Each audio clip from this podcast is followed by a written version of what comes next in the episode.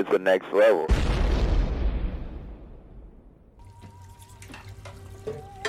People long for life before the freeze. But I don't know. I might like this life better.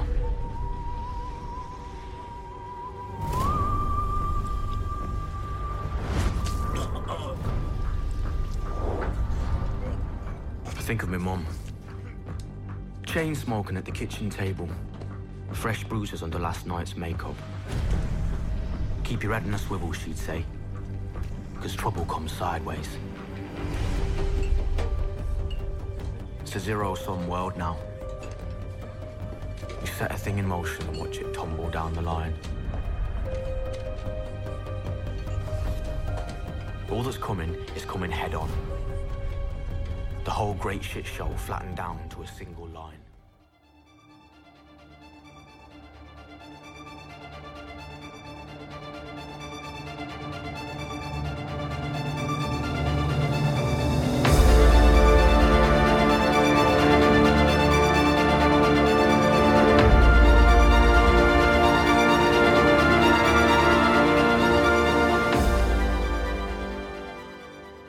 Hey, panelers, welcome back to the show. I'm Mark. And I'm Daphne. Wow, we got Daphne here. This is my friend Daphne. She sent in a lot of feedback for Snowpiercer so far. Uh, she's filling in right now for Steve. So this week we're going to be doing episode six, Trouble Comes Sideways. And Daphne, what was your initial thoughts of the episode? I really liked it. I think that as a whole, the show has done a great job of weaving stories in and out. So just when you think they've finished something, you start to think, wow, I wonder where they can go next. And then they've already got another one in the works that they planted seeds on way earlier. Hmm. So I'm really excited. I think in the future, I just really am hoping that they'll show us how the people boarded the train and how much each class knows about each of the numbers in each of the other sections.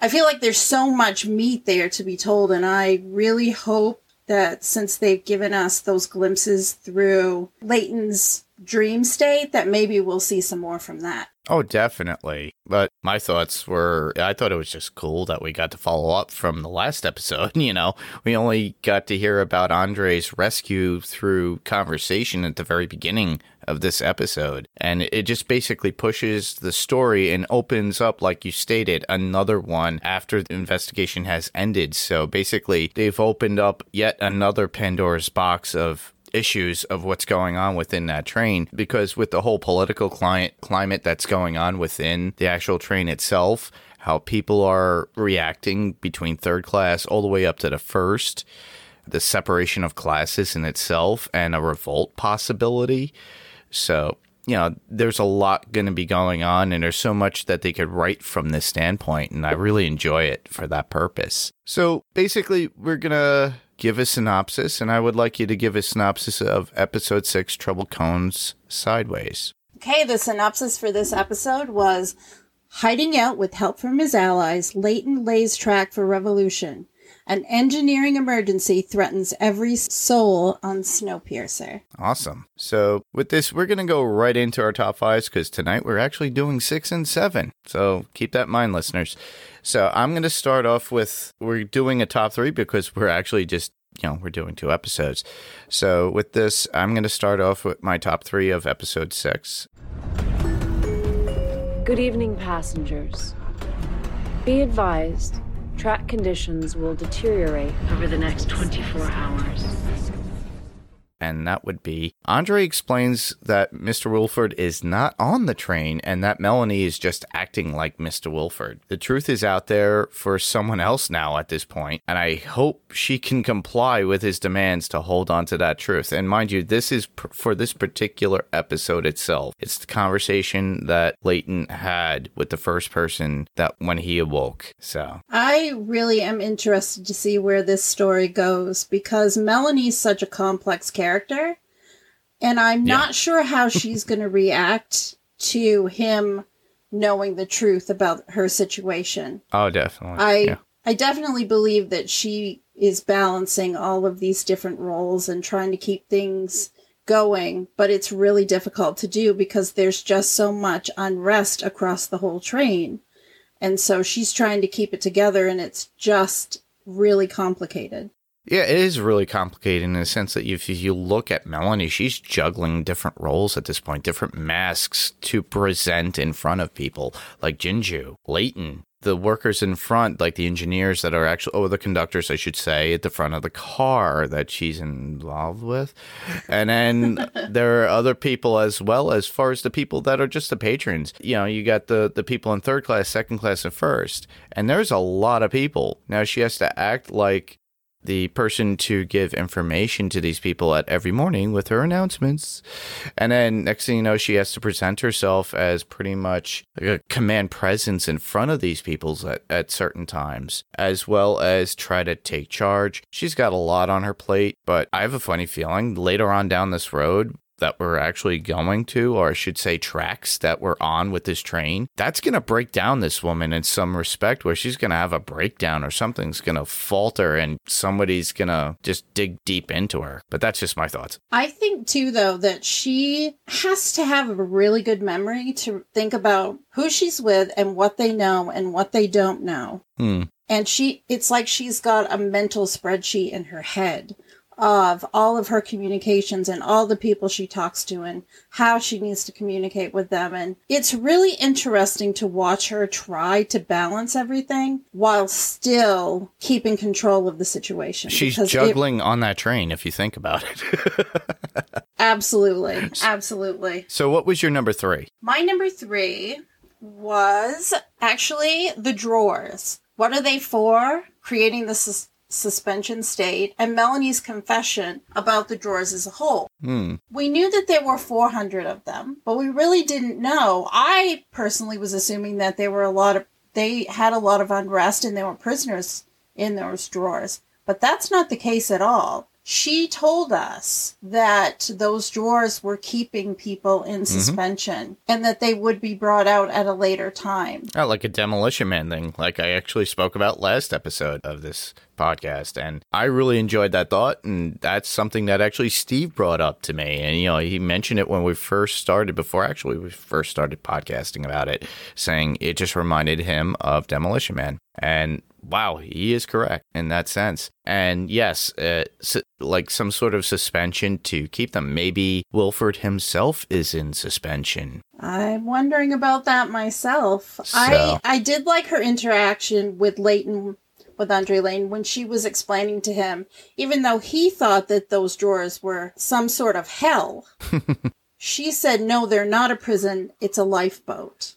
So I think in the future, we're going to hopefully learn more about the drawers, how they came about, and why. What people are in there, yeah. and why. What people are actually in there, because we know that a few of Layton's Taily friends mm-hmm. are in the drawers. Correct. And they were put in there as a punishment. But then when Josie went to rescue Layton, she noticed one of the children that had been brought out of the tail to move forward and have new opportunities through apprenticeship. Yeah. That they were actually in there as well. So it's trying to figure that out. Why I think people are in there for various reasons, and I really think you're onto something. Maybe like the movie Deep Impact when they were trying to get everybody to that mountain to be secured because they had to have scientists, people or carpenters, everything to rebuild a new society. Maybe the lifespan within the train itself is not that long, and then you know they need to replace these people. Maybe at a younger stage. Maybe just like you're stating, they were put under suspension, and yet we have, you know, people that are probably important. Maybe it's Wilford. Maybe it's other people like that were a problem. Yes, it could be a prison itself, but yeah, that that's a good topic to bring up. It, it made me, you know, like I brought it up before in the last podcast about maybe they were trying to train these people, kind of like in Demolition Man.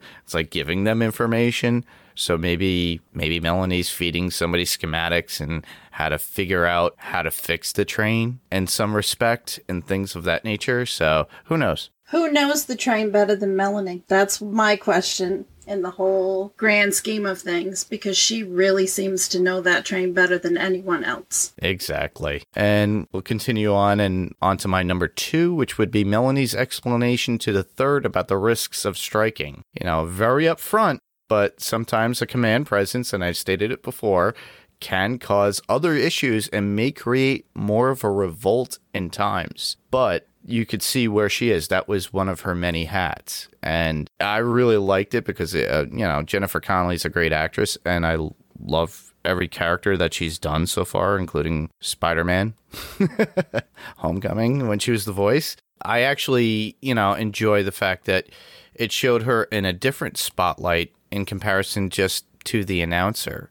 We've seen little snippets of her taking charge with certain things and actions with Layton, but in this case, it's like pretty much a command presence right in front of the third itself and how she had to speak to them as a representative, quote unquote, of Mr. Wilford. I think, too, though, with all of the unrest that's going on in third, especially after the verdict, not specifically the verdict of the trial, but the fact that Mr. Wilford had decided to pardon LJ and release her to her parents. There's so much unrest in third, and you can totally understand why they would want to be revolting at this point. And Melanie coming in and talking to them, I feel like it got across to them. Mm. But at the time, I was thinking, I'm not sure I would stop revolting. It's such a difficult situation because they're in a moving object.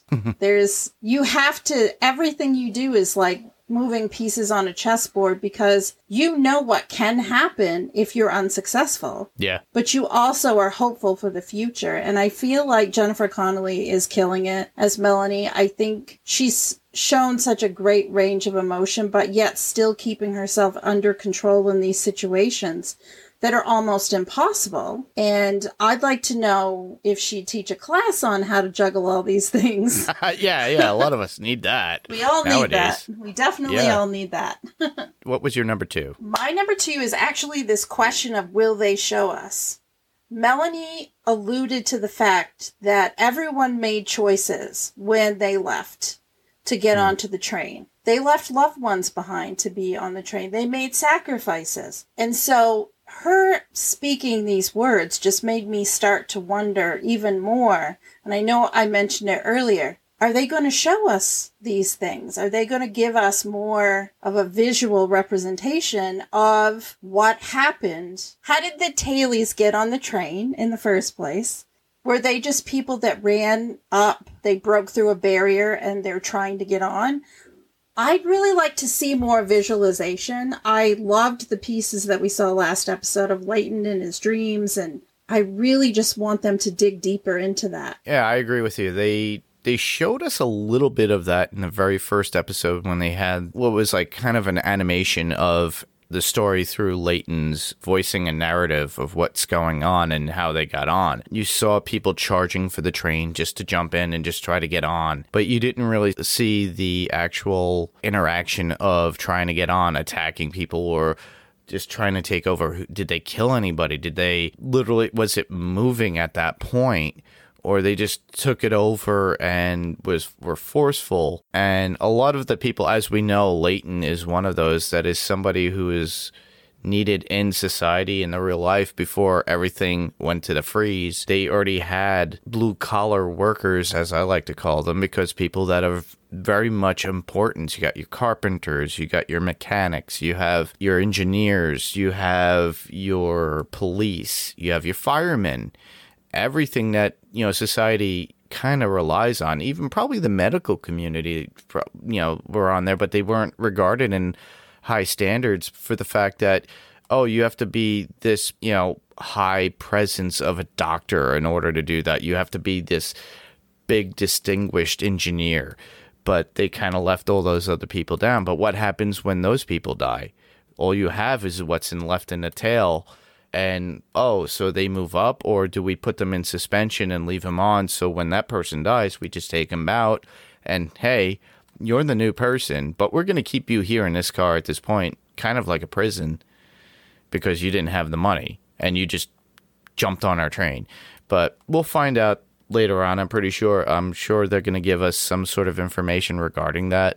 But I have a funny feeling with the way shows are written, and we've seen this in other shows like The 100 and a whole bunch of others, where, or even The Walking Dead, that are similar in dramatic and what is required of people within the storytelling, we'll get little bit of snippets of what's going on, probably more of individual standpoint or something like that. I look forward So, to that. I hope that we yeah. do because I'm I'm piecing these things together in my head as I'm watching. Oh, same here. Uh, one of the reasons I used to, um, I was a big fan of Lost when it came on, and I feel like it changed TV because it made you have to start thinking when you were watching TV. oh yeah. And I like shows that make you that you are watching and you're trying to put the pieces together in your head while you're watching. And I, I feel like Snowpiercer gives you nuggets every week Exactly. and you're putting them together Yeah. and trying to figure out well what does that mean or will that tie in later on and i like that i'm excited about the show for that reason Well, I'm excited too, but the funny thing is, is with this show, like any other show that we've watched that we kind of binge and or just watch regularly, you know, you have deaths. Even in Lost, you had people dying. Same thing with the 100 in Colony and stuff like that, where the the drama just keeps rolling, but the, you had a pertinent, you know, particular character that they just take away, and it's like, how do they survive after that? Because they needed that character. Where do they go from there? And oh, we brought in this other person. So yeah, it. I'm curious to where they're gonna go because obviously we do see a couple of people go on the wayside during this episode and next episode that you're just like, did I just see that? you know. we're not used to seeing it i think Well, It's that's only- the whole thing. We a lot of those uh, shows actually strayed away from it for a while, if you think about it. So now it becomes like, oh, this is new, but it's kind of similar to the same format, but it but it keeps you intrigued because where are they going to go next? What are they going to do? Almost like a cliffhanger at every given point of an episode. i like that it makes me excited to tune in every week Exactly. My number one would be Andre and Josie's little celebration. I'm I'm hoping they that they will stay together, but we'll find out in the next episode when we talk about it. Then the scene with Melanie and Miles, how she gives him that little key of, of like of an engineer and states there is something that Mr. Wilford actually needs from you, and that one saying means that they're prepping somebody to be put in a drawer agreed to be used later. You know. agreed i'm wondering what it is that she conveyed to him about Mhm. what Mr. Wilford needs because like like we've talked about already it's little cliffhangers and you're just not sure what what it is that is being talked about in secret and I'm really curious because she is a complicated, secretive, hard to understand character at times. And I'm really interested in seeing how Miles will react to that because he's, he seems very loyal to the tail, seems mm-hmm. very loyal to Josie and Layton and wanting to do what's right for, for them and his friends at the tail. So I'm just want, going, I really wonder how he's going to balance the two. Melanie's request with what he knows the tail needs. Okay. So, what was your number one? My number one is the supporting cast. I feel like we there's a lot of attention on Melanie and Layton and Josie and some of the other characters, but I feel like the supporting cast, like Bess Till, Oz, Miss Audrey, and Zarah, I feel like not a lot of attention has really been put on them, and they really have important parts to play.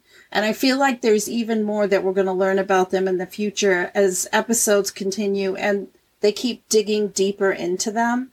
I'm really excited to see they each have just different roles. Now, most of them are in the third class train cars, but Yes. with Till and Oz having this, they're brakemen, they're the ones that are trying to keep order. I'm just really interested in seeing in the future how those characters continue to develop because I feel like there's so much more we have to learn about them, but it, I also feel like they've brought a lot to the table already. Awesome. So, with that, that's our top three for episode six. So, we should move on to quotes. This is something that Steve brought up a long, long time ago, and I enjoy it. He comes up some, with some really good ones. I'm hoping that mine are okay. My first one would be Melanie states, Ruth, remember calm and hospitality. Calm tree. They say it together. Calm tree. but it's the way Melanie is utilizing her workers to do what she needs. She had to settle down Ruth just to get her to do what she needed at that point. It was it was an interesting scene. It's another one of those things that Melanie does to manipulate and get people to do what she needs to do. She has a great way of doing that. Yes. she entranced i don't know if they're just entranced in what she is saying to them or if she's just got them so conditioned to yeah. everything that she says being an important thing that they need to tackle next Uh, do you have one? i do i liked this one this is one of my favorites layton said this to dr pelton who is trying to help hide him during this episode Mhm. and she mentions to him that she now is a marked person that they're watching. And he said to her, it gets real simple, doesn't it? When you're the one they're coming for. So he kind of jabs at her, I think, in that way, Mhm. because I think it is easy for those who are on the train to not really step in to help others because they're not being watched and they're not being persecuted and they're not on the list to be sent to the tail or to the drawers. But when they are singled out and they are being looked at as a potential revolutionary, things change very quickly and they're more eager to help others because they think it might save their own skin. Very true.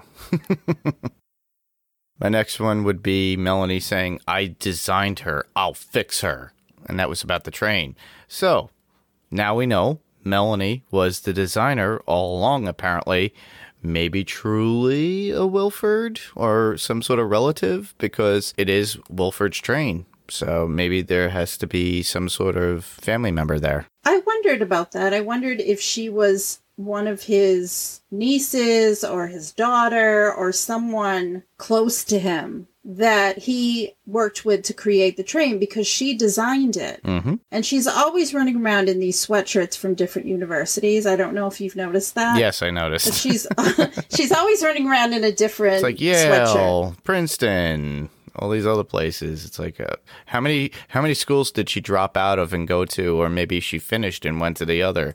Who knows? I know. Was she a perpetual student Probably. to learn everything that she needed to know in order to create this train? Or- So I really want to see how much deeper it goes between her and Wilford. oh, definitely. Same here. You, do you have another one or no? I do. I actually had used part of it uh, earlier Okay. when Melanie and Layton were talking about the drawers, and she tells him the drawers aren't what you think. And he says, The drawers are hell and my people are still in there, which he said with a lot of urgency and a lot of frustration. And she says, They're not a prison, they're a lifeboat. And I feel like there's more we're going to learn about that, but I also feel like that was a way the two of them connected. Ultimately, he decided to let her fix the train and save everyone's lives. However, I think he was conflicted because he really, well, all he really wanted to do was save his friends Yeah. and take her and take her out so that the train can move forward in a different direction. Awesome. My last one would be Audrey stating, The celebrations will end, but the grievances won't. And that was to Melanie regarding the third. I feel that this will actually come on more and more as you know the show progresses. This is just the beginning of what's to come, in my opinion, especially if Andre has a hand in it. And we will find that out at the end of episode seven. So Absolutely. I did have one more, and it was Oz saying to Till while the train was going completely crazy. they were trying to, to brace themselves for what could come.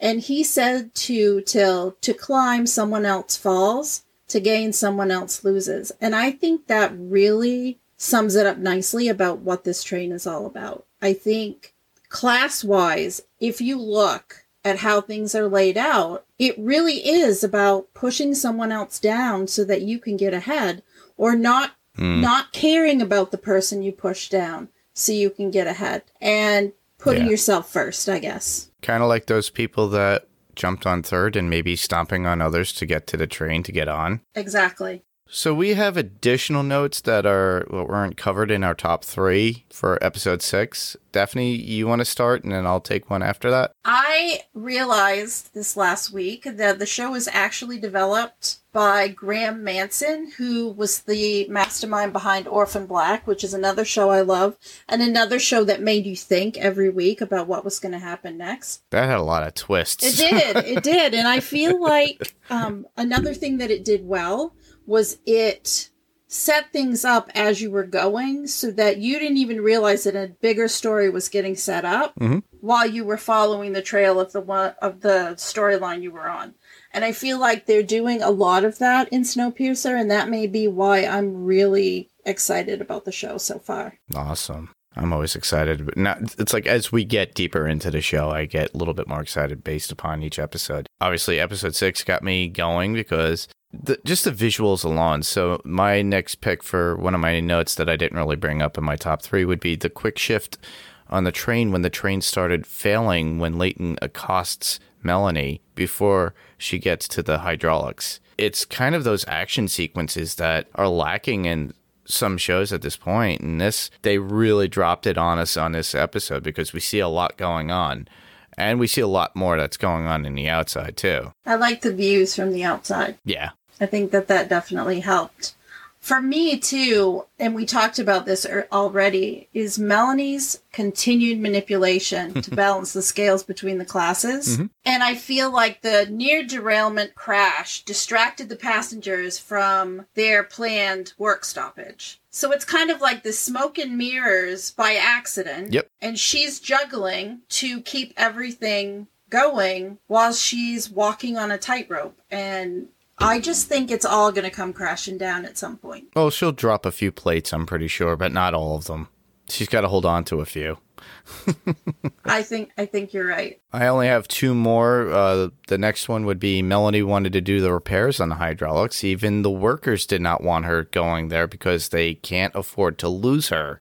She made herself so much of an importance on that train that even those underground, I call them underground, even though they're under the train or in the deep depths of the train, didn't want to lose her. No, we'll do this. No, I have to do this. And that's when she stated the quote I gave earlier. It's like, you know, I designed this train. I need to fix it. She's the one who knows it best. Exactly. It's one of those people that, you know, it's they have to take charge because they created it and it's it's kind of like an opinionated thought, but you know, they they have a little ego about it in a sense. And sometimes egos have to be crushed at times. Absolutely. I think she is the one who knows the train best, and she probably felt she was the only one who could go down there and actually fix it. But I mm-hmm. think also seeing the reactions of the people around her that they did not want her to go because of her importance, not only for understanding or knowing the train, for keeping things going. Definitely. I I really like that. My n- next one would be the images were amazing. We you already spoke about it of the outside of the car though, as well as under below when Melanie was trying to get the hydraulics back together. You know, throughout the episode you see the shifting, how the train was trying to reconnect when the hydraulics kicked back in and all that stuff. You can see the scope of what they are facing externally on the train itself. For the past 5 episodes it was mostly concentrated inside the train but now we got a good view of what's going on on the outside. And the cool part of it, and I, I like the idea, and you and I talked last night about how, uh, and I brought it up saying how it looked like Speed, the movie Speed, and Keanu Reeves underneath the, the train. And there Melanie was trying to get, instead of a fuel line, he was trying to fix, uh, fix a fuel line in Speed, the movie. Now she's trying to fix that hydraulics to keep the train steady on its rampant course at a high speed and a high velocity, just like in the movie Speed. So I, I thought that was pretty cool to think about. You know, it'd be funny to see Keanu Reeves on this show, though. I think he could bring something interesting, but he'd definitely have to be somebody who's already in the drawers because I don't think anything's living outside of that train. Oh, I know that. Yeah, it has to be somebody that's hidden within. And I'm pretty sure that we're going to see more characters like Steven Ogg and the rest of them that we've seen briefly for a moment for previous episodes come back in some way, shape, or form. I certainly hope so. I think there's more story to tell. Yeah, definitely. So, the synopsis for episode 7, The Universe is Indifferent, states Melanie's intensifies her search for Layton, who is weaponizing her secret. The third class faces a reckoning when Layton presents them with a choice. So, this one is a really, really good episode, everybody. Daphne, I know you enjoyed it immensely. So, I really did. I thought that it's been the best one so far. I feel like there were so many great moments and they're again they're laying the groundwork for the future and I'm on the train. I'm fully invested and I want to see where it goes. And with that, we'll get started with our top three. Good evening, passengers. Be advised, track conditions will deteriorate over the next 24 hours. And Daphne, you should go first. All right. My number three was music, music, music. I feel like the music on the show has been incredible, but at the end of the episode, Miss Audrey gave us a rendition of Bad Religion by Frank Ocean. And it really made my heart sink at the end, knowing how much we actually did lose in this episode. Hmm. I think, yeah, I think the music on the show, right from the theme to the covers of other music selections, it all really fits really well. And last week I actually found a Spotify playlist that has all of the music. So that is pretty exciting. Awesome. You got a Snowpiercer playlist. There is. there is. And I've gotten really comfortable with Bear McCreary because he's been doing the the music for Walking Dead and a couple of other shows. And so Mhm. just listening to how different the music is for this show, but still equally as interesting and thoughtful for the different scenes, I really am, my appreciation for his work is growing. And my number three would be the discovery of Layton being missing from the drawers, the suspension drugs missing as well, and leading Melanie and company to start searching and basically interrogating people like the janitors to figure out where did he go, and to see that dripping scene of you know a bullet hole and everything dripping down, and how it caused a ton of chaos on this train. It really did. It really did. And I I think that Melanie in this episode this is the first time that I really saw her a bit more raw and a lot less mm-hmm. composed. Exactly. In the past she's always kept her composure throughout the entire situation no matter how dire it might seem. But this episode, I saw some cracks in in who she is. You saw the personality within the person, uh, other than the front that they present as like you know everybody has a presentation when they're they're doing something, whether on the phone, when they're doing cold calling, for it's like, "Hi, I'm so and so, Mr. Representative," very much like what she does when she does her announcements, and you get to see the personality the actual person in her interactions with people that she's kind of familiar with, like Jinju Yeah, and that engineer guy. Her yes, she does love him. That that's pretty obvious. I think the one thing that really struck me is when she was torturing Josie hmm. and then she had to leave the room to go and vomit because it bothered her. It's not what she wanted to do, but she felt driven to do it because she didn't have a choice. She's trying to protect herself and protect the train. And while I think her mind is in the or heart is in the right place to want to keep everyone alive, I think she has to reconcile with some of the things that she has to do in order to make that happen. And she still views she views Layton as a threat. The information he has as a threat.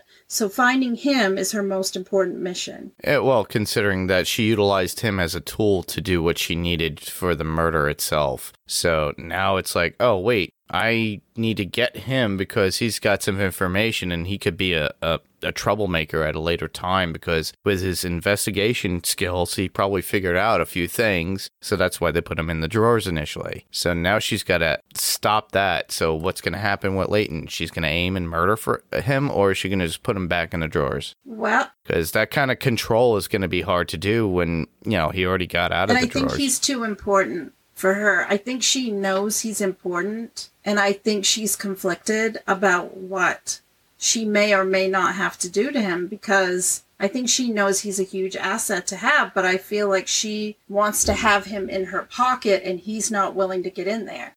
So that puts her in a hard position. keep your friends close, keep your enemies closer. You know Absolutely. Absolutely. that old saying. So, what was your number two? My number two is Got a Secret. I feel like Layton's gamble to tell LJ about Melanie being the sole queen of the train and there not being a Wilford, no matter where he is, hmm. that is a huge gamble for him to play. Because one, I don't know that he, that he knows what she'll do with the secret. But then also, I think he does know that she's very calculating and she will use that secret to her best advantage. Mm-hmm. So I'm interested to see where it plays out because I can see LJ. She's she's a character that it's hard to describe her. She's crazy that- pants city. That's all it is. I think that I really think, you know, she's grown up in a family that's allowed her to get away with doing things that are outrageous and that is true. they continue to allow her to do that despite the fact that she obviously has some real se- serious deep-rooted issues. Oh, definitely. I would say so. Uh, but I think that this could be a gamble that pays off for him because I do believe she'll think really hard. I do think she'll try to play that secret at an important time. And I just want to get the popcorn and watch it play out. Oh, definitely, because she had a bit of taste of fear for herself because at one point they were looking to get rid of her, if you think about it. So she had that deep rooted fear, like, you, your parents have nothing. Nope, nope, nope. And then obviously she was granted something in the end. But hopefully that laid in something where it's like, oh, I have to use this to my benefit or whatever. And maybe she'll move on. Maybe she'll be helpful, but it's kind of that Harley Quinn Joker kind of aspect about that kind of sociopathic, psychotic that you just don't know. You're just going to roll the dice at that point. So I hope that we get to see something to that respect. Me too. I think she's unpredictable, and she's shown that throughout the entire season so far. right from the beginning, when we met her, I just had a feeling about her that I couldn't shake. Oh, definitely. and I wanted to see more and figure out who who is this girl? Why is she so off? What is going on? And she a bit creepy. That that whole She's eyeball scene was yeah, yeah, that whole eyeball scene was like creepy. yeah, I think she's definitely one of the creepiest characters that I've seen Yeah. on cable on cable TV. So I'm definitely yeah, I want to see what she does next. Oh, you haven't watched Batwoman, I guess, so you didn't see Alice. I have not seen that show.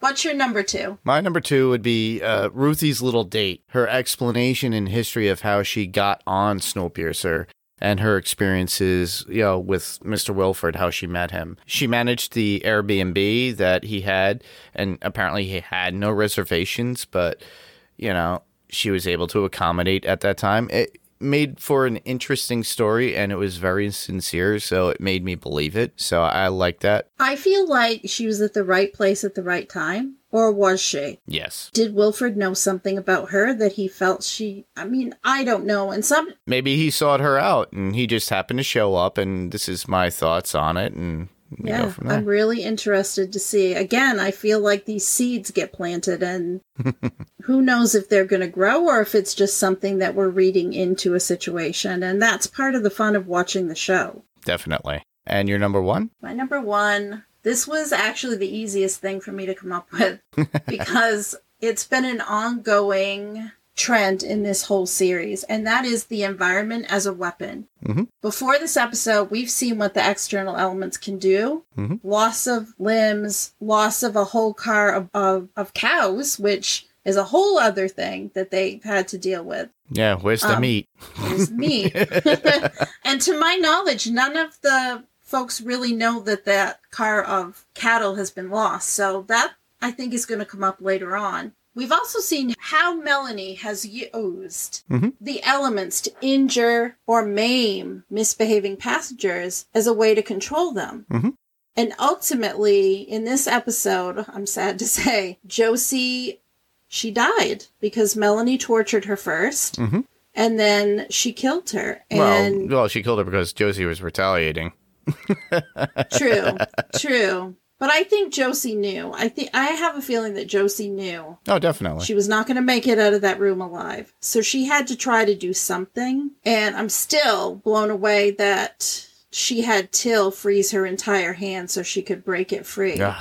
That I, I just it blows my mind. And I feel like I'm not sure of the actress's name that plays Josie, but I feel like she did a really good job in this episode. I feel Oh, yeah. like I saw the terror on her face. Yeah, it was uh, that scene was really well done between both of them, and she presented that fear greatly. I thought too. I also think too that Melanie going and throwing up after just the torture piece. I think Melanie has a conscience. She does. And that's the whole point is like no it's like somebody who has no conscience, no empathy, no feeling wouldn't have done that. That's just showing that she had to get her hands dirty. She really I think deep down didn't really want to go to that extreme. It just happened to happen that way. Yeah, I don't think she's But- a barbarian. I think that she was No. put in a situation that she felt that she had no choice. And unfortunately, Mhm. Josie died. And I'm a bit bummed about that because I really liked her as a character. I wanted to see where things went, but it also reminded me that this show, you can't get comfortable because you do not know what's going to happen next. It's like you're sitting in the train and it's shaking all the time, and you're like, oh, darn, when is it going to stop? well, might not be a train, could be a roller coaster. Who knows? Because the speeds. My number one, well, I'm going to agree with you. Using the outside environment as a way of torture, execution, and passing judgment. This is the same as Daphne's, but I agree completely with all your thoughts, Daphne. But I, I think that it it's like what the tribes used to do, you know, that sacrifice a virgin in a volcano. You know, sometimes those stories and books about those events were meant to mislead you. Now, maybe that's what they're doing within this story with the people within the cars, because we already saw somebody lose their arm as a form of punishment. Now they're just going to utilize the environments, that, that element outside, as a way to either execute or to, like you said, discipline them. So it was meant to make you think they believed in what they were sacrificed for, because you know that woman that lost her arm in that one episode did it willingly. You know, she was forced to push her arm out there, yes, but it's kind of ingrained into their society in a sense. You know, hence why Melanie uses these tax- tactics just to create order on the train. So I'm pretty sure that's why. And I think Pake brought it up last week when we were podcasting about he goes, Why would they have those in those cars? Why would they just happen to have those? And, you know, they were there purposely to do something of maybe not that particular nature, but they're there. But, you know, as we see, I wouldn't be surprised we see more of this going on. Like those little spacesuits that she had, like the spacesuit that Melanie was wearing when she went underneath to fix the hydraulics. Is somebody going to go outside of the car in a future episode? Maybe go up on top of the train as it's racing and be chained to go down? Is there some other thing that we're going to get to see that's pretty cool like that? I would love to. Yeah, I love the direction and the potential for different directions that this show continues to set up. I think that the environment, the elements, the f- frigid temperatures, I mean beyond frigid, let's be honest. Beyond frigid temperatures. you they're using the environment in a way that makes it exciting but also terrifying at the same time. Oh, definitely. So that's it for our top three at this point. So we should move on to quotes. And I'll start. And my first quote would be Melanie stating, It's your day off, Ruthie. Enjoy it. And that was Melanie to Ruthie uh, after Ruthie just watched Melanie make the announcement as she usually does. I feel that Ruthie may be a little suspicious of Melanie in some respect and who she is and what she does, or maybe a little greedy and wanting to have that role in itself too. You know, I want Melanie's role on the train because she got a little bit of a taste of it at one point. Agreed. I think that she definitely was able to get a taste of what it would be like to be in charge. I think that it was an impo- it was a difficult situation because they weren't even sure. I think Ruth did not even know if they were going to survive that. But she had to put on that brave face and Yes. prove that she actually could do it and Mhm. i think that that goes a long way for her character I, I think there's potential there for her but i'm still not sure how i'm not convinced yet i want to see how things play out first before i make a decision about whether or not i think ruth could be could take melanie's role because i'm not sure that she actually can i don't know that she has the stomach for it if she finds out exactly what melanie's had to do Yeah, I don't think so either. my quote is actually the opening monologue that LJ gave. To be human is to be self involved. Everyone believes that they're the center of the universe. We can't help it. It's in our nature. We scheme, we plot, We play our silly little games. Like, why do we think we're the most important thing in the world? We're just not. Exactly. I feel like that really hits on each of the classes in a different way. I think that the folks in the first class cars think that they are the center of the universe. But they're not. but they're not. And it goes back also to me thinking about, well, how many passengers are actually in each of those sections? Mm-hmm. And is one person, whether it's Melanie or Ruth, really going to be able to balance things if those passengers in the lower cars, the tail and third, where there are substantially more people, really going to be able to hold off a revolt from those cars. I don't think they can, and I think that's why Melanie started to crack this episode. I think that she realizes what is at stake here and trying to keep things level. And so that's why she put so much effort into finding Layton because he can completely blow up the train with this secret. Hmm. My last one would be Audrey saying to Andre, What do you think I've been doing here lately? And Andre just saying, Politicking. During a little conversation about where he was, what happened, and everything else, and him questioning what's going on. I've never heard of anyone stating something like that before, and I just found it humorous. Well, if you look at things in like in the United States in our government, we've all been having conversations about the political situation. Correct, here. yeah. Politicking really refers to senators and Congress and everyone speaking to each other and trying to figure out what is the best thing and not coming to the general conclusion without make, having those discussions. And so I think that's how that ties in. It really is politicking. I, I've actually heard it before. It's been a term in a sport that I cover and, but I hadn't heard it in this context. So I was, intri- I'm, I'm intrigued to see. Yeah, same here. And your last one? My last one, I think, was another really, really awesome one. And it was when Layton said to LJ, I've been thinking about you and how much you like dirty little secrets. how would you like to know the dirtiest little secret on the whole damn train? And her expression when he said that to her was priceless. And I like the drama and I want to see this. I can't wait for the episode. Yeah, same here. Uh, that that was like a bomb just dropped, and it's like mic drop, dumb, and then you know cliffhanger. now we have to wait until Sunday. Yes. So we got a little bit of feedback. Uh, this was from Brian Constant, and he emailed us last week for the last podcast. But this week he goes, I know you guys aren't on this episode just yet, but wanted to send a quick note so you can save this one until that time. Which it is. Really enjoy listening to you guys. Keep up the good work. He basically states episode two taught us that there are 3,000 people on the train. Episode three taught us that 70% of the population in, th- in the third class and the tail. And episode, I guess, four has now taught us that there are 400 in the tail, leaving 1,700 in third class and 900 between second and first class, with hundreds in the drawers, likely most of which are from the tail and third class, and not likely actual ticketed passengers. So, Wow. Well, thanks, Brian, for sending that in and breaking that down, because that's been a question that I hadn't taken the time to sit down and figure out. But that is really exciting and really ties to what we were talking about just a little bit ago about the number of passengers in the tail and third class and how they really outnumber yeah. the first and second class passengers. Well, thanks, Brian, for that. If you send more, I'd be grateful. Thank you. Basically,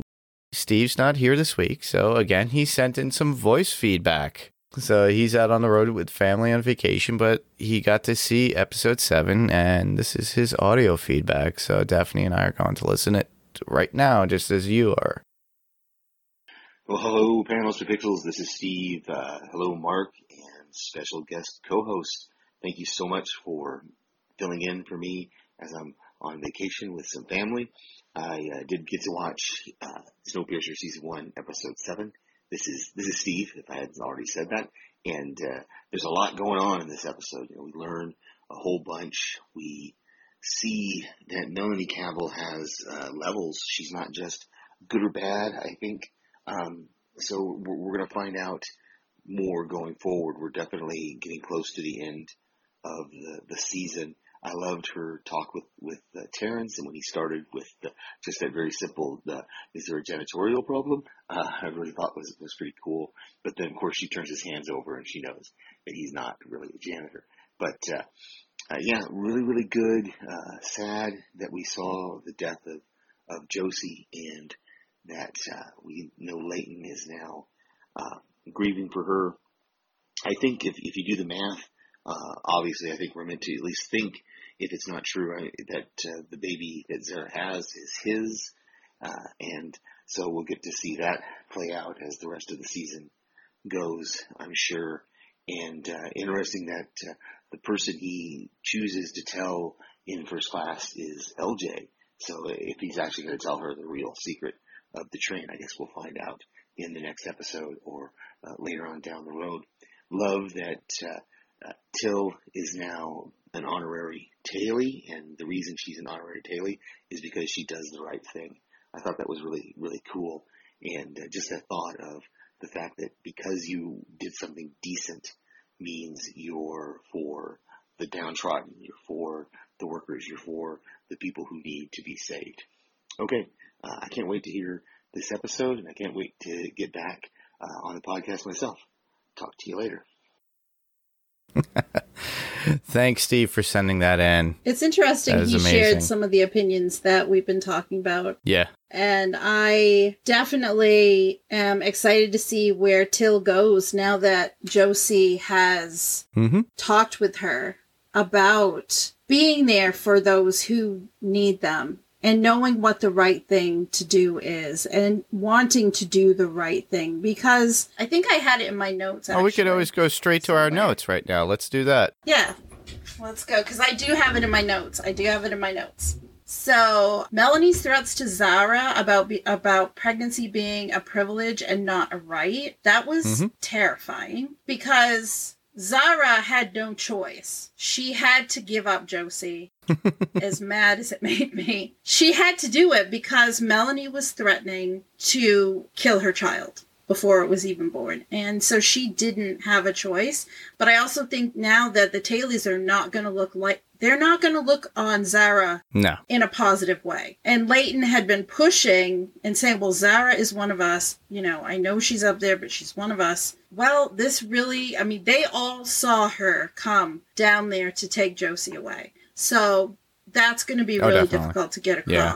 I think. And Josie's conversation that she had with Till just before Melanie came back in the room, I think, I hope, energized Till to bring her into the fight by telling her that doing something to fix something that wasn't right is all you need. That's the only reason you need to be able to move forward and do hmm. Good. And I still kicked myself because I had gotten comfortable with this show. And when Zarah and Melanie came and they took Josie away, I did not think that she was going to die. I'm still really surprised that it happened. It was a huge shocker. And now it's put me on edge, just wondering who's next in the grand scheme of things. Exactly. And you could correct me on this, but my the only additional note I have would be Miles getting sick. Josie, uh, is it Josie that states it or Zarah? It's thinking it- Josie tells him that she was sorry for making him s- Sorry about making him sick. I thought so. I get. Uh, it's funny. I keep getting confused between the two of them. It's the weirdest Well, thing. I, I wonder at some points in this series if Layton has gotten confused between the two of them because he's gone. Yeah, right. ba- he's got. Back he's and gone forth. back and forth already, and now we have a child on the way. and is it his? I think I don't know. Uh, there's really no breakdown of time, so I'm not. I'm not sure. yeah, it is a lot of breakdown in time, especially since he was put in a drawer for a while. Yeah. Who knows what she was up to? And then, you know, who knows? So just basically that that whole scene. So it was planned so she can see him. She fills him in on a few things. The Melanie's workers see that conversation, get a little suspicious. I just like how he constantly calls her mom through it, though. That was that was interesting, nice, but sad in the same time at the very end. At this point, I appreciated that dynamic between the two of them when it was going on. But then I loved it even more by the end of the episode when we when I realized that Josie was not going to survive. Yeah. I think it was really special that they had that interaction. And I just, I'm wondering what Miles is going, how he's going to react to knowing that Josie has died and how he's going to find out because it seems like he's going through those two those doors Mm. to engineering and i'm not sure how there's connection Yeah, they, as far they're just going to indoctrinate him and basically brainwash him at at a certain point. He might not know anything, and then if Andre comes out of somewhere, he's going to be like, "I don't like you anymore. I'm not going to bother with you. You're not my father figure. This person is." I'm curious if they go into anything further within that because you could you already start to see it at a certain point. So right from the beginning because you notice they cut his hair when he came out of the tail exactly, and then they started to mold him into what they have for their their the children they were all very neat and clean. they were proper and and organized and doing what they need to, doing their studies. He was very adept at doing better than most of the students there. Yeah, Yeah, I'm really interested. I feel like the show every week gives me a lot to think about and makes me wonder what's going to happen next and leaves me with questions. so I could say that's your uh, thought of the episodes as a whole, both of them. Yeah, I, I can't. Con- yeah. Yeah, I can't I continue so. saying this any more than I have in the past. I'm enjoying the show every week. It keeps me captivated and makes me want to watch it even more when I can. So work makes it a little bit hard at times because it comes on a Sunday night and then I kind of miss it for some odd reasons and then I have to watch it a day or so later or something like that. So, but I make time for it during the week when I can so that way when we come to podcasting, we could actually do it at a, a decent time so that way we could actually do the podcast itself. I would like to watch the episodes a couple of times because there's some things that you just miss every time you do a first watch that you just You really, Yeah. you really do. There are things that that you may not miss, but they just look different the second time that you Yeah. watch it. And for me, the bar is set really high with the series that I'll actually make time to watch, and this is one that I will do that because I feel like it delivers. Oh, it does week. definitely does deliver, and that's that's what got me glued to it. Not because I have to podcast about it; it's because I'm actually interested in it. And like I said last week, I'm so glad that Steve brought this up to uh, and suggested that we podcast about it. Just can't wait for him to come back, so that way he could get his voice in on this because he's been gone. This is the second episode. Steve, why are you on vacation? Just kidding. he's when he comes back things a lot has happened but it sounds like he's really kept up with what's been going on and watching the show so i'm interested too in hearing Yeah, when he gets back his thoughts on everything that's transpired not just in his messages that he's left but also just hearing his voice and as you talk about future episodes Definitely. He could throw like a short synopsis of thoughts for the la- last two episodes or three that he hasn't been on. So, those were the two episodes that we just covered. Awesome. And thank you, Daphne, for being on. thank you for inviting me No problem. So, with this week, we got a little bit of comic talk. And within comic talk, we talk about what's going on in movies, shows, comics in general in this world. It's just a way to entertain you as well as podcasting about the shows we like. So, Brie Larson was Captain Marvel in the cinemas at one point. So now she's a YouTuber. because as you could tell, nobody's filming anything. So she took it to herself to took to herself to actually do a YouTube channel just called Brie. And it's just her opening up to the world. I guess there was a lot of criticism in the world. So she felt it's a way for people to get to know her. Uh, suppose it's like, supposedly it's about things that she knows, a little bit of technology, getting to understand about YouTubing and all other things. A lot of people have been saying that this was more professionally done. Uh, maybe a publicist was used, but honestly, the fact that she jumped into it just to do it, and even though she got some help, I I appreciate that. But she also was on the YouTube channel Hot Ones First We Feast, and this was done in her home. So it was meant to promote the YouTube channel. I suggest everybody go watch it. It was pretty cool to watch her eat vegan nuggets with these hot sauces and everything and go through the hell that it is. Oh wow! I re- Yeah. I thought she was fantastic in Captain Marvel, and I definitely will have to go check out her YouTube channel. Yeah, I thought it was pretty cool. Uh, I have not subscribed yet. Oh, I, no, I did subscribe. I haven't watched the episodes yet. So they are going to be coming on a weekly basis, from my understanding. So check that out if you guys are Brie Larson fans, uh, or, or even you know the hot ones. The first we feast. That's something that I like to watch too on occasion because I like hot sauce. There's a place in Connecticut called the Angry Pepper that I go to, and I have a plethora of hot sauces in my house that I use. So check that out and check those shows out. The next up, what we have, uh, Negan Lives came out, and it was really good. It was nice to have a Walking Dead comic book back since the series basically was ended last year, right around this time. And I was able to get a hold of a gold variant of that one comic. And wow, the prices have gone up on these variants that are out there. I'm hoping they do continue with the actual series as it is because even this one issue, and this is not a spoiler, it kind of leaves you off at there's something else that could go on. So if Robert Kirkman and Adlard would actually do another one, that would be amazing in my opinion. I think so too. It was a great issue, and it really did leave it open to something more.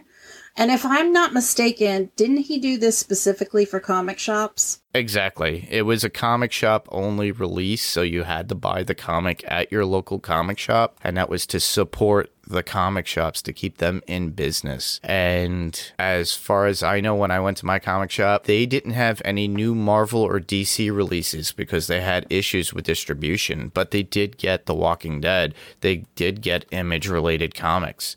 So I'm not sure what's going on with Diamond Direct or whoever's distributing for certain companies, but that made a lot for comic stores at this point this week. So I'm glad that came out. And the last bit of news would be apparently Ryan Reynolds is pitching the idea to be in the Snyder Cut of the Justice League movie. That would be really interesting if they actually did that. I, I think it's funny since he made that go back in time and credit scene within uh, Deadpool. Oh, I think it was Deadpool 2. And he shot Ryan Reynolds himself as Deadpool reading the script of Green Lantern. He's always poking fun of it because even in the first movie, he's like, ah, don't, don't give me a suit and don't make it animated. You know, that, that whole line. You know, though, he can't really complain because he did meet his wife while he was shooting that movie. Just saying. I know. Just saying.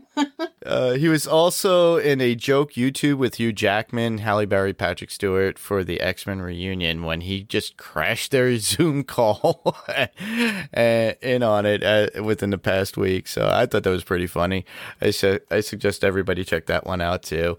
It's funny how you see Sir Patrick Stewart, you actually see Halle Berry, you do see Hugh Jackman and there was a couple of others, but Ian McKellen was not there. It was just an image of him, and he just oh he goes, was that Sir Ian McKellen? Did he just leave?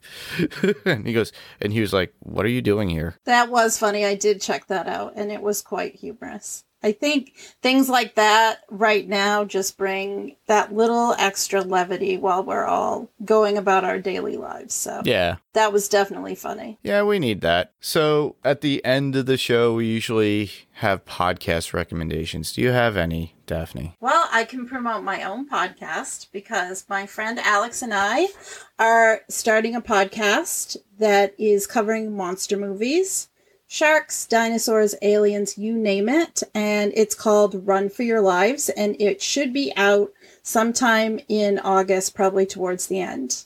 Awesome. I love that idea. Funny enough, because I actually considered doing something like that in the beginning myself, but I didn't. But I'm glad that you're doing and taking on that job. We've already got uh, one episode in the can, and it's been a lot of fun so far. And I've never really done podcasting, so this is something completely new for me. It's fun. That's the whole point.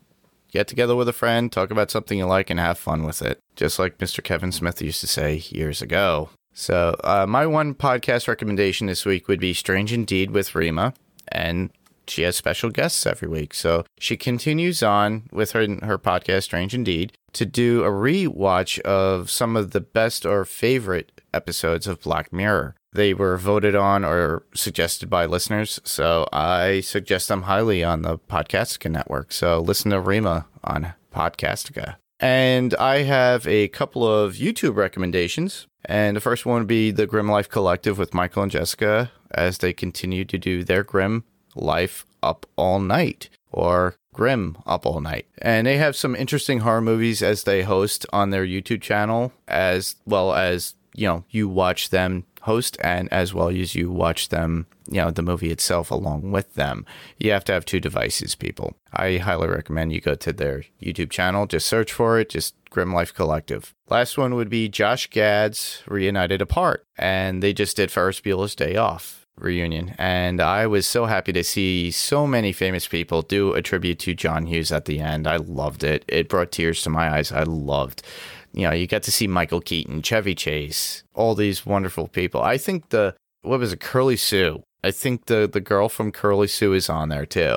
And i'm just looking at it going wow this is amazing. And yeah we lost john hughes years ago but those movies are timeless, and I always suggest everybody go back, watch those movies. During this time. If you never watched them, go watch them now. They're available. I think that was the finale of his series because he's done a couple of others. Mm. I think I can't remember all of the ones that he's done, but he did like a whole series of reunions, and I think this is like the finale or maybe the season finale. I think it's the Um, season finale. I think uh, he did Ghostbusters, he did The Goonies, Lord of the of the Rings. And he did Back to the Future. Yeah, it's been a lot of fun watching someone take the technology that we have and use it in a way that brings a lot of smiles to people's faces. And it definitely brought a smile to mine. And growing up in that era and watching so many of his, of John Hughes' movies, it was great to see the actors pay tribute to him at the end. Definitely. Yeah.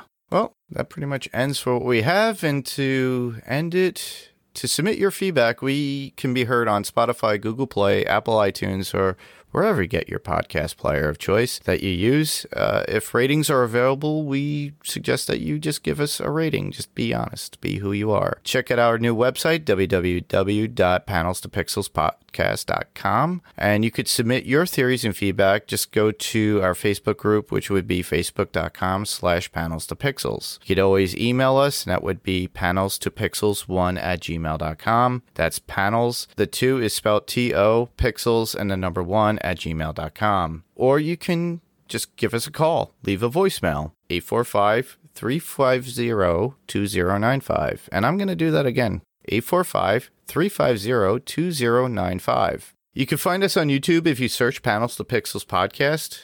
Just please give us a thumbs up or, you know, if you want to subscribe, that'd be awesome. I usually watch uh, a lot of podcasts on my Apple TV and, you know, even if it's just a straight image, I do that because, you know, you some of us have surround sound and stuff like that or big speakers that we want to listen to it. So that's a good vehicle to use it on while you have things going on around the house, cleaning dishes, doing laundry, who knows. So that's another way of doing it. And where else can listeners hear us? Well, I just want the listeners to know that I have left Talk Through Media. I will no longer be on any of the podcasts on that network. I wish Brian, Ruthie, Kyle the best with the network and all their endeavors there. You can always hear me here on Panels to Pixels. I'm not going anywhere. This is my podcast, so obviously I'm not leaving it. And I love starting this back on December 28th, 2017. And there is more coming within the coming years. So, and there's probably going to be some interesting news towards the end of August as well. So just keep in tune, keep listening. And like I said, if you could keep sending us feedback, be amazing. So, Daphne, you already mentioned you're working on a podcast. I did, and I'm looking forward to getting that out there on the airwaves or wherever you listen to your podcasts. And hopefully by mid to late August, we will debut our first episode. Yes, you will be on the interwebs, not just here, though. nope. So that's our show this evening. I want to just thank everybody for listening. I'm Mark, And I'm Daphne. and this was Panels to Pixels, and we'll see you on the next panel. Good night, everybody. Good night.